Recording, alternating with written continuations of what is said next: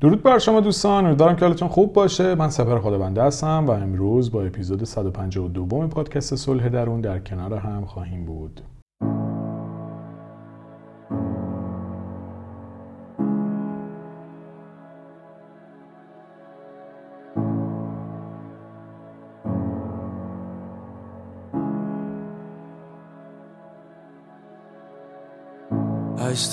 Look at you with eyes that want you. When you move, you make my oceans move too. If I hear my name, I will run your way. Can we say that we love each other? Can we play like there ain't no other? If I hear my name, I will run your way. It's my desire that you feed. You know just what I need.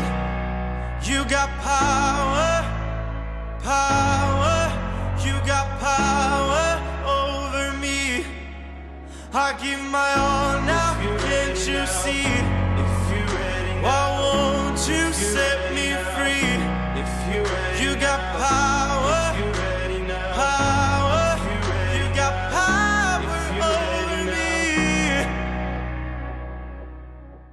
موضوعی که امروز می‌خوام در موردش صحبت بکنم خیلی شاید بهش کم پرداخته شده و تاثیرش توی زندگی ما خیلی زیاده.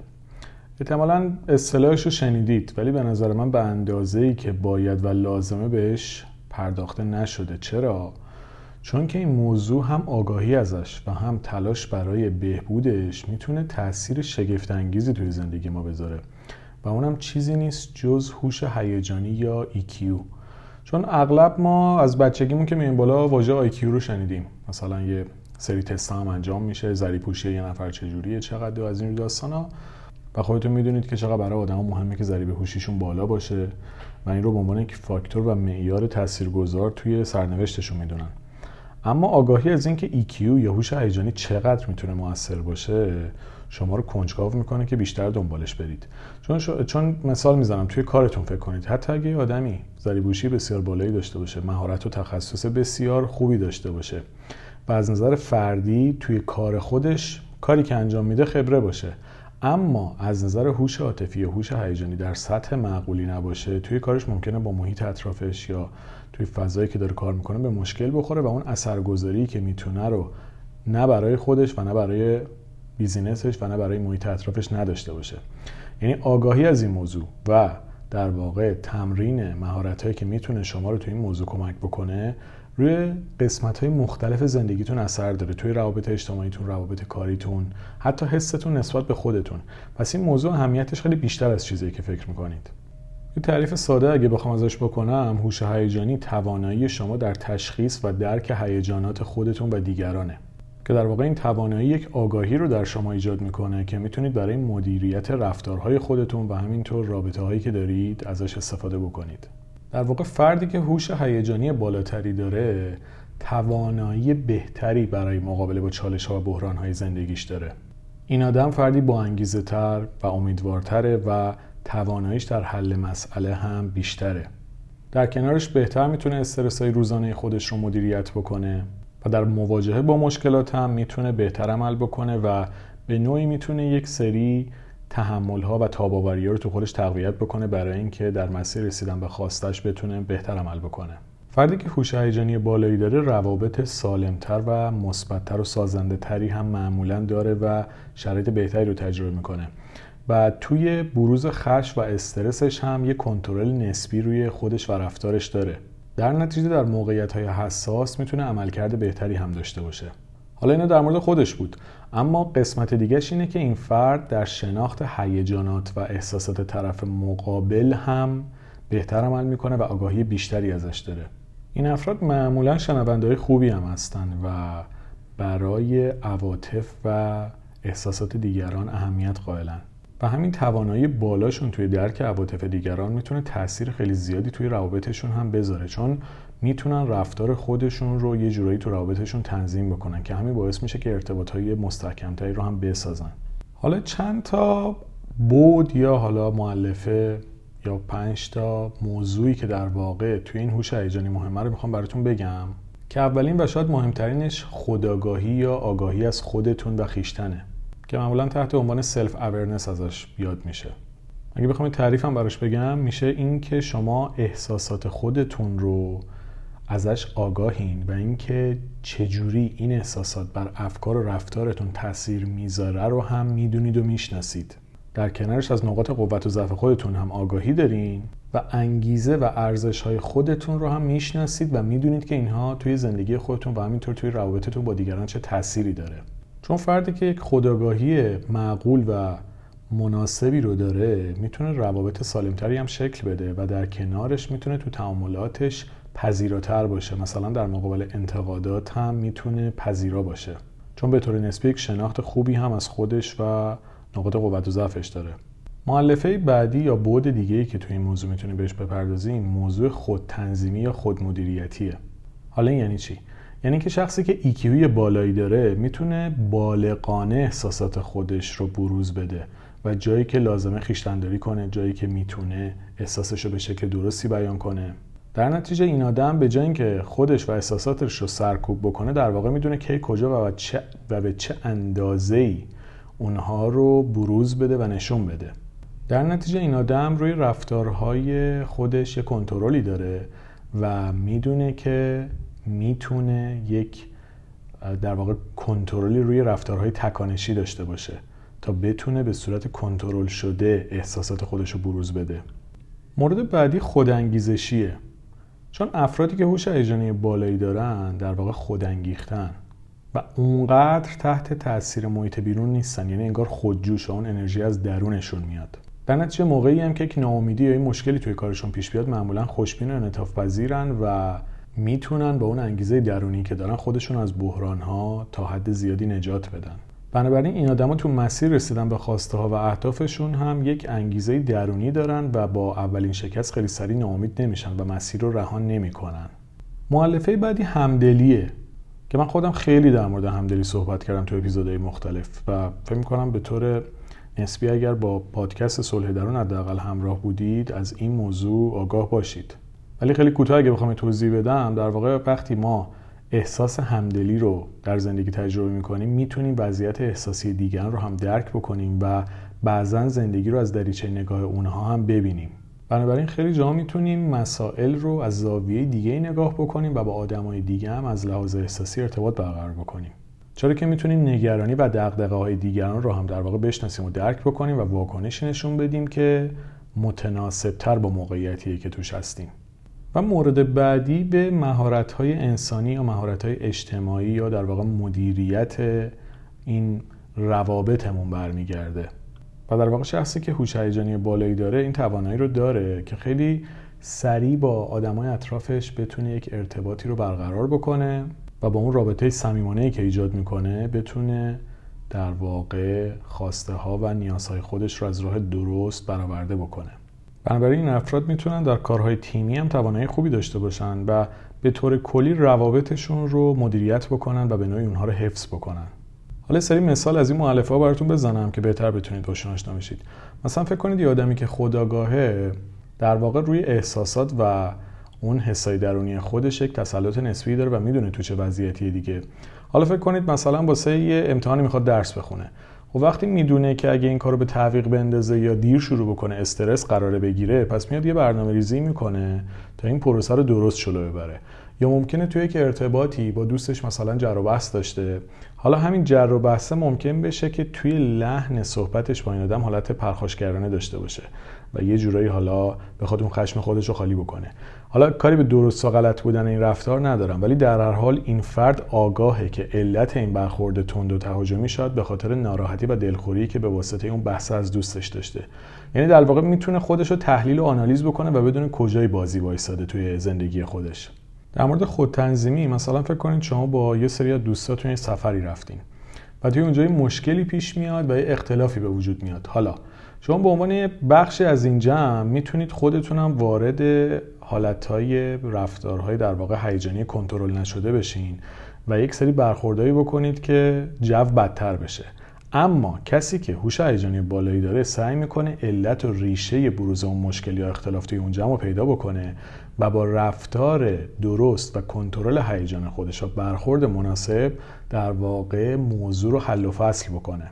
یا مثلا تو اون مثالی که در مورد خداگاهی زدم فکر کنید اون کدورتی که پیش اومده حالا شما می‌تونید چیکار بکنید با اون فرد؟ می‌تونید اول اصلا فکر بکنید اگر با این آدم برخورد تندی داشته باشم عواقب این برخورد تندم چیه؟ آیا روی رابطم تاثیر می‌ذاره؟ آیا باعث میشه مشکل عمیقتر بشه؟ و بعد از اینکه از این موضوع آگاه شدید حالا بیاید انتخاب بکنید که چه رفتار و چه واکنشی رو نسبت به اون فرد نشون بدین. یعنی در واقع یک فرد با هوش هیجانی بالا می‌تونه روی اعمال و رفتارش تسلط نسبی داشته باشه. نه اینکه همه کارا رو بکنه بعدم بگه خب من این مدلی ام. یعنی در واقع مسئولیت کاری که می‌کنه رو گردن می‌گیره. اینجوری نیست که خیلی بی هوا و بی گدار با بزنه. توی قسمت خودانگیزشی می‌تونم اینجوری براتون بگم که این فرد برای کارهایی که می‌کنه انگیزه های درونی داره و صرف اتفاقات بیرونی باعث نمیشه که کاری رو شروع بکنه یا رها بکنه. مثلا فکر کنید شما توی مسیری دارید میرید یه کاری رو شروع کردید چند بار شکست می‌خورید. کسی که اون انگیزه درونی و خود انگیزشیه رو در واقع داره با وجود این شکسته ممکنه دوباره برای اون خواسته تلاش بکنه.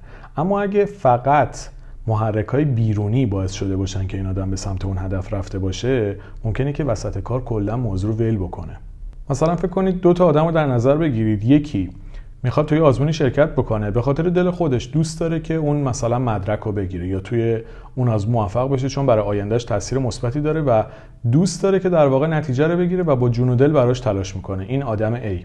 حالا یه آدم بیرم در نظر بگیرید که تنها هدف شرکت توی اون آزمون براش اینه که مثلا پدر یا مادرش بهش گفتن فلان امکانات رو بعد از این آزمون در اختیارت قرار میدیم فلان پول رو بهت میدیم فلان جایزه رو بهت میدیم.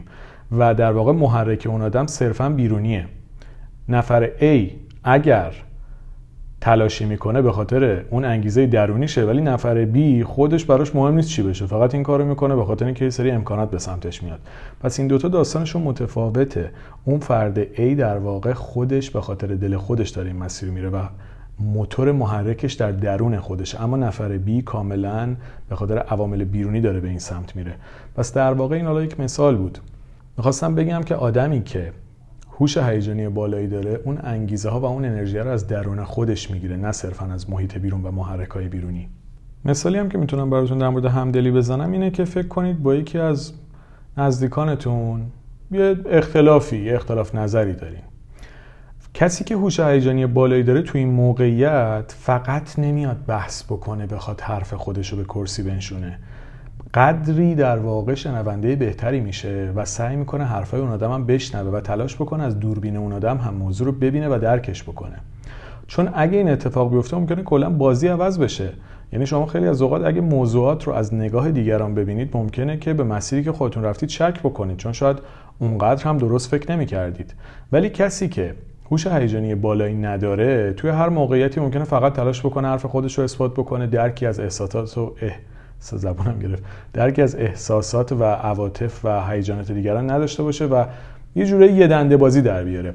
پس همدلی که شما اینجا نشون می‌تونید بدید در واقع نشون دنده هوش هیجانی بالای شماست. در مورد مهارت های اجتماعی و مدیریت رابطه ها هم می‌تونیم این مثال بزنیم. فکر کنید یک تغییراتی می‌خواد توی یک مؤسسه ایجاد بشه. مدیر اون مؤسسه سعی می‌کنه که افراد تیم و اعضای خودش رو برای اون تغییر آماده بکنه. میشینه باشون صحبت می‌کنه وقت می‌ذاره. و یه جورایی اونها رو با آرامش و تو یک مسیر مثبت ترغیب می‌کنه به سمت تغییراتی که قرار اتفاق بیفته. و از این مدیریت روابطش استفاده می‌کنه تا شرایط رو خیلی دوستانه پیش ببره. یا مثلا تو مثال قبلی که زدم توی اختلاف بین دو نفر شما فکر کنید یه اختلافی بین دو نفر پیش اومده شما شخص سومید و مشاهدهگر این اتفاقید. وقتی که هوش هیجانی و هوش عاطفی بالایی داشته باشید در واقع کمک می‌کنید که این رابطه به مسیر درستی بره و بتونن اون آدم ها همدیگر رو بشنون حرفای همو بشنون حرفاشون رو بزنن احساساتشون رو بیان بکنن. انگار شما یه کاتالیزور میشید اینجا که اتفاق درست شکل بگیره. انگار می‌تونید جریان سازی بکنید انگار می‌تونید پروسه رو پیش ببرید.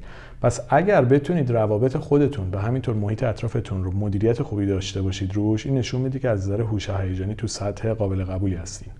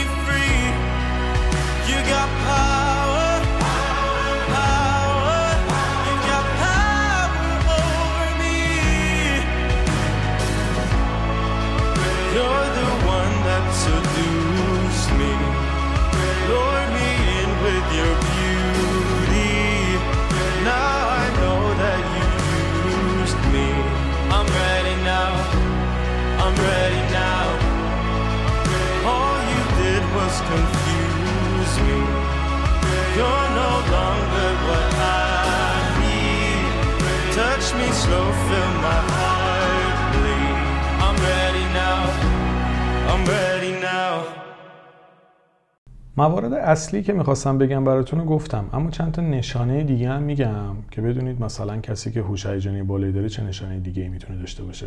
یه موضوعی که شاید جالب باشه بهش اشاره بکنم اینه که چنین فردی می‌تونه احساسات دیگران رو شاید حتی بعضا از چهرهشون متوجه بشه و ویژگی های اطرافیانش رو درک بکنه. چرا؟ چون که به محیط اطرافش توجه داره. بنابراین می‌تونه آگاهانه تر با آدم اطرافش برخورد بکنه. به نوعی میشه گفت این آدم به خاطر کنجکاوی که نسبت به محیط بیرون داره یه مقدار توجه بیشتری هم نشون میده به محیط اطرافش. بنابراین آگاهیش از آدم اطرافش هم در سطح بالاتریه. یه موردم در مورد انتقاد گفتم که اینجا می‌خوام تکمیلش کنم. چنین فردی می‌تونه در مقابل انتقاد واکنش درستری رو نشون بده. یعنی بدون اینکه انکارش بکنه یا خودش دیگر رو سرزنش بکنه یا دنبال عذر و بهانه بگرده یا حتی مضطرب بشه می‌تونه شرایط رو مدیریت بکنه و اگه اون انتقاد به دردش خورد ازش استفاده بکنه و اگه نخورد از کنارش رد بشه.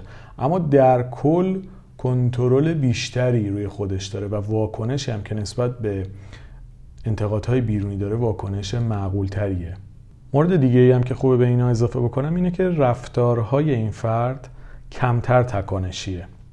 رفتاری تکانشی در واقع رفتارهایی که شاید خیلی تند و هیجانی و ناگهانیه. شما قبل از اینکه بخواید رفتار تکانشی نشون بدید یه هوی پرخاش خیلی شدید بکنید یا یه حرف خیلی ناجور بزنید اگر هوش هیجانی بالا داشته باشید روش فکر می‌کنید. در واقع یه قدم میاد عقبتر بررسی می‌کنید و با فکر بیشتری عمل می‌کنید. ولی وقتی کسی تسلط روی خودش نداره و هر کاری رو به همون شکلی که دلش می‌خواد بدون اینکه چه عواقبی می‌تونه براش داشته باشه انجام بده در واقع از نظر هوش هیجانی تو سطحی که باید نیست چون نمی‌تونه اون مدیریتی که باید روی خودش مدیریتی که باید رو روی خودش داشته باشه. خلاصه اینها مواردی بود که به عنوان نشانه های موضوع می‌تونستیم اضافه بکنیم تا یه مقدار بهتر درکش بکنید. حالا چجوری می‌تونیم هوش هیجانیمون رو بالا ببریم؟ خیلی کوتاه و مختصر اگه بخوام به این مبحث اشاره بکنم و اصلی ترینش هم من به نظر خودم شخصا موضوع خداگاهی خیلی مهمه. شاید از همش مهمتر باشه. چون شما وقتی به اون خداگاهی برسید می‌تونید قسمت های بعدی رو هم بهتر پیش ببرید. یعنی آگاهی از خود به نظرم مهمترین و پایه اصلی تمام قسمت های بعدی می‌تونه باشه. چرا؟ چون کسی که خودش آگاهه بهتر می‌تونه انگیزه های درونی و نقاط ضعف و قوت خودش رو بشناسه. کسی که خودش آگاهه بهتر می‌تونه روابطش رو مدیریت بکنه. بهتر می‌تونه هیجاناتش رو روشون تسلط داشته باشه. و حتی بهتر می‌تونه با دیگران همدلی بکنه. پس یه جورایی تمرکز اصلی شاید روی این باشه که شما بتونید درک خودتون از خودتون افزایش بدین.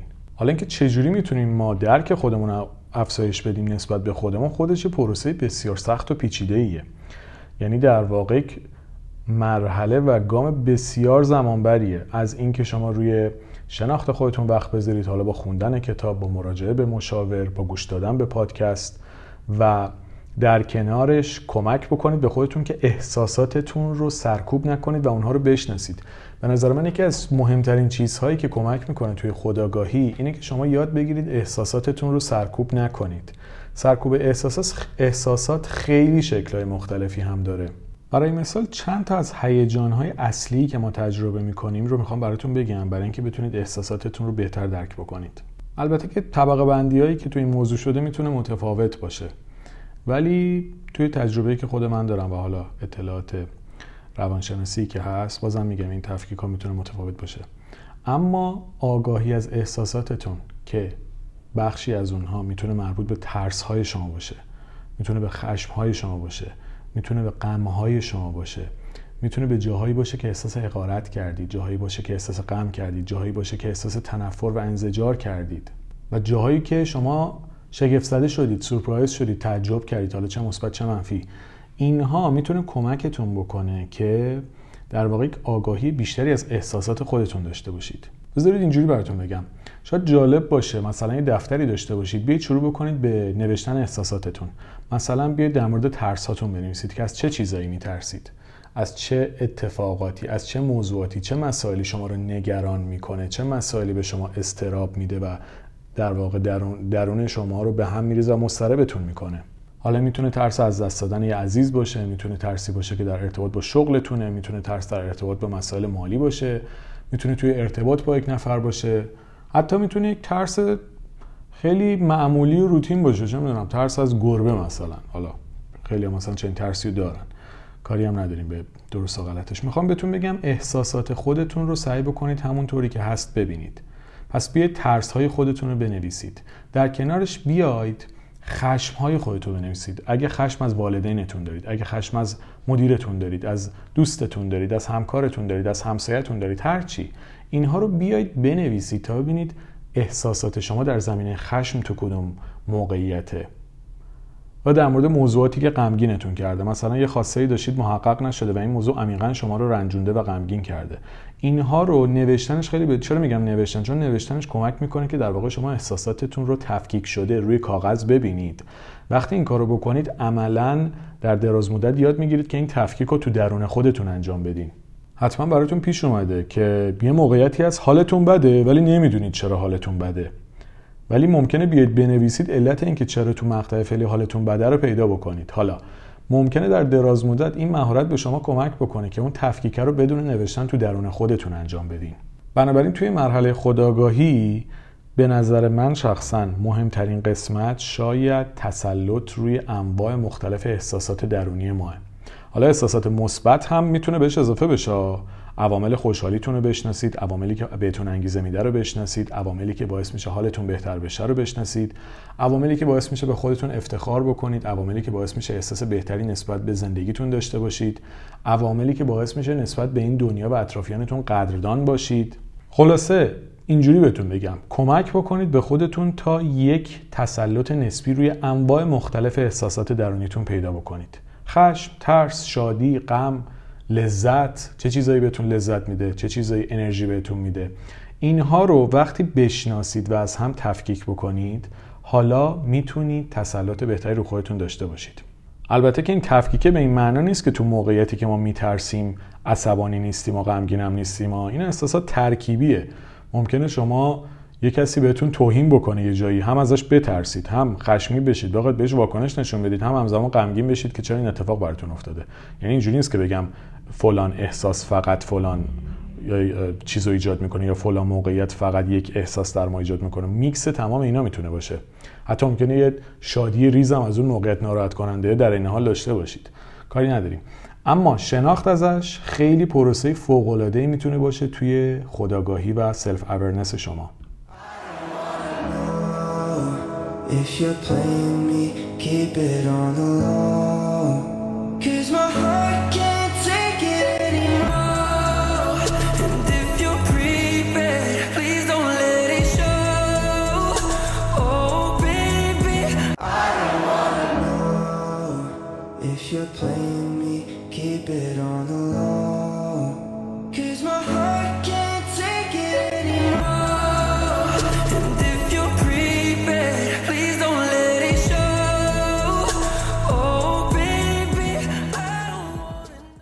مهارت های دیگه ای که می‌تونید توی بالا بردن هوش هیجانیتون تمرین بکنید اینه که سعی بکنید گوش شنوایی بهتری باشید و ظرفیت خودتون رو برای شنیدن حرفهای دیگران افزایش بدید. یعنی در واقع هرچی شما بیشتر بشنوید بهتر بشنوید و دقیقتر بشنوید و صبورتر باشید ناخودآگاه می‌تونید هوش هیجانی خودتون رو هم افزایش بدین. مورد دیگه اینه که بیاید توانایی همدلی خودتون ارتقا بدین. حالا این بیشتر به این برمیگرده که بتونید در واقع لحن کلام، زبان بدن و حالت چهره آدم ها رو از نشونه هایی که در واقع به شما نشون میدن بتونید بشناسید و درک بکنید و در کنارش با درک احساسات و افکار اونها و دیدن مسائل از دوربین اونها به خودتون کمک بکنید که بتونید خودتون رو تا حدی به طور نسبی جای اونها بذارید و از دید اونها مسئله رو ببینید. پس این تمرین هم می‌تونه به شما کمک بکنه که همدلیتون رو با آدما بتونید افزایش بدین. در زمینه خودانگیزشی هم خب باز همون شناخت احساسات و اینکه برای اهداف و خواسته هایی که دارید انگیزه های شخصی داشته باشید این کمک می‌کنه که توی مسیرتون ثابت قدم تر باشید. چون وقتی علت قرص و محکم و دلیل درونی برای خواستتون دارید مسلما می‌تونید توی پروسش هم بهتر عمل بکنید. در مورد مدیریت روابطی حالا روابط اجتماعی هم فکر می‌کنم باید یه اپیزود در مورد مهارت ارتباطی بسازم. موضوعیه که چندین بار توی اپیزود مختلف بهش برخوردم و فکر می‌کنم این مبحث جالبی اگه بهش بپردازم. حالا نمیگم مثلا اپیزود بعدی این کارو می‌کنم ولی جز مواردی که حتما بهش سعی می‌کنم بپردازم. چون می‌تونه خیلی بهتون کمک بکنه. اما این موضوع هم حالا توی برقراری ارتباط موثر با دیگران خیلی تاثیر داره دیگه که شما بتونید توی موقعیت های مختلف بدونید با چه آدمی چه شکلی باید برخورد بکنید تا بتونید نفوذ کلام داشته باشید و حرفاتون بتونه اثرگذار باشه. اگه ما نتونیم آدم ها رو درست آنالیز بکنیم درست درک بکنیم و در کنارش از ابزارهای درستی برای ارتباط باشون استفاده نکنیم نهایتا نتایج دلخواه هم توی روابطمون به دست نمیاد. ولی اگه بتونیم تحلیل درستی از محیط اطرافمون تحلیل درستی از دیگران داشته باشیم و مهارت های ارتباطی لازم برای ارتباط با اون آدم تو اون موقعیت رو هم داشته باشیم حالا می‌تونیم یک شرایط بهتری رو ایجاد بکنیم. در واقع روابط اجتماعی تا حد زیادی نیاز به یادگیری داره. یه چیزی نیست که بگیم صرفا از بچگی با ما بوده. یا تو خانواده یه سری چیزا رو به ما یاد دادن یا ندادن. ولی جزء مواردی که خودمون می‌تونیم بریم دنبالش و یادش بگیریم و واقعا سرنوشتمون رو متحول بکنیم. توی دوره‌ای که ما داریم توی زندگی می‌کنیم روابط اجتماعی شاید اگه نگم تعیین کننده ترین نقش رو داره حتما جز پنج تا عامل تعیین کننده مسیر زندگی شما هست. شما ممکنه وضع مالی خوبی نداشته باشی امکانات خاصی نداشته باشی ولی با روابط اجتماعی خوبی که داری می‌تونی سطح زندگی خودت رو ارتقا بدی. یه مثال خیلی ساده است یا خودتون تجربهش کردید یا تو اطرافتون دیدید. این حالا مثال بوده هزاران مثال میشه در مورد زد. روابط اصلا این عجیب غریبیه یعنی یک واقعا کسی که رابطه اجتماعی خوبی داره یک هنر خیلی ارزشمندی داره توی زندگیش. و همین خاطر این رو از این زاویه ببینید حالا میگم با سعی می‌کنم بهش بیشتر بپردازم. اما تا جایی که می‌تونید روی ارتباطتون با دیگران و روی درک احساسات و عواطف اونها کار بکنید و واکنش متناسب با موقعیت رو نشون بدید. اینم از توضیحاتی که می‌خواستم تو این اپیزود براتون بدم. مبحث جالبیه به نظرم. اگه فرصت داشتید در موردش کتاب بخونید. کتابای مختلفی هم هست که می‌تونه بهتون کمک بکنه. شاید اگه لازم باشه خودم اپیزودهای تکمیلی و دقیقترم در موردش بسازم. موضوعاتی که جدید شروع می‌کنم ممکنه که برای همه جذاب نباشه. به خاطر همین سعی می‌کنم کوتاه درستشون بکنم تا یه بازخورد اولی ازشون بگیرم. اگه ببینم feedback ش خوب و مناسبه می‌تونم ادامهش بدم و در واقع ارزیابی روش داشته باشم. اما خلاصه خودتون هم می‌تونید در موردش خیلی مطالب جالبی پیدا بکنید و خیلی می‌تونه کمکتون بکنه. موضوع دیگه ای هم که می‌خوام بهتون بگم ممنون میشم که نظراتتون رو با من به اشتراک بذارید در مورد اپیزودها. این feedback اتون خیلی به من کمک می‌کنه. انرژی مثبت ازتون می‌گیرم. بسیار زیاد برام با ارزشه موضوعاتی هم که دوست دارید رو هم برام توی کامنت بنویسید خصوصا توی اپلیکیشن Castbox که بتونم بخونم یه جا. شاید نتونم جواب بدم ولی سعی می‌کنم واقعا اکثر کامنت ها رو بخونم و توی مسیرم و کاری که داریم با هم انجام میدیم بهشون دقت بکنم و ازشون استفاده بکنم. یه نکته دیگه هم یادم اومد چون خیلی دیدم می‌پرسید توی کامنت ها توی تلگرام من برای موزیک ها کانال مجزا دارم. تمام موزیک هایی که توی صلح درون استفاده کردم چون من موزیک هایی استفاده می‌کنم در واقع آهنگایی که خودم گوش میدم. اینها رو من کانال مجزا براشون دارم. می‌خواید توی همین اپیزود براتون می‌ذارم لینکشو. هم می‌تونید عضو کانال تلگرام هم بشید سب بلاگ. هم این کانال موزیک رو براتون می‌ذارم. اینم سب بلاگ موزیکه. در واقع یه موزیک فقط به اون چیز سب بلاگ اضافه میشه. اینم اگه دوست داشتید می‌تونید اونجا گوش بکنید. یعنی تا الان هر اپیزودی که من ساختم موزیکش رو اونجا گذاشتم. خود کانال موزیک فکر کنم الان بالای سی هزار تا دنبال کننده داره. حالا خود کانال سب بلاگ بالای 230 هزار تا ولی کانال موزیک هم فکر می‌کنم الان 33 هزار تا دنبال کننده داره. یعنی خیلی ها به موزیک ها دسترسی دارن. چندین بارم گفتم خصوصا تو کانال تلگرام چندین بار لینکش رو گذاشتم. اما فکر کنم حالا بعضی از دوستان یا عضو کانال نبودن یا اپیزودا رو همه رو گوش نکردن که نتونستن بهشون دسترسی پیدا کنن که اونم براتون می‌ذارم. و مورد آخر همین که پادکست یه دقیقه با من رو هم خیلیاتون فکر کنم دارید دنبال می‌کنید. یک سری تغییرات جدید می‌خوام توش ایجاد بکنم. نمیگم تا برید دنبال بکنید. باش رو بشید. اونم اگه دوست داشتید توی اپلیکیشن های پادکست دنبال بکنید. اسمش هم مشخصه. یک دقیقه با من. توی کپشن و متن همین اپیزود هم براتون می‌ذارم. یه دقیقه با من هم مثل صلح درون تمام اپیزوداش رایگانه که می‌تونید دنبال بکنید. هم اپیزودهای یه دقیقه‌ای داره هم اپیزودهای گفتگویی داره. مورد آخر هم پادکست های شادی درون آرامش درون خلاصه مقالات روانشناسیه که اونا رایگان نیستن و باید تهیه بکنید که توضیحات اونها رو هم توی متن اپیزود براتون می‌ذارم که اگه دوست داشتید اونها رو هم تهیه کنید. مرسی از محبت و همراهیتون. حضورتون برای من بسیار با ارزشه. افتخار می‌کنم که این همه دوست خوب و باحال پر انرژی دارم و واقعا حضورتون شور و شوق و انرژی و در واقع موتور محرک این مسیری که داریم با هم میریم. امیدوارم که همیشه دلتون شاد و لبتون خندون باشه. با آرزوی بهترین برای تک تکتون شاد و سلامت باشید.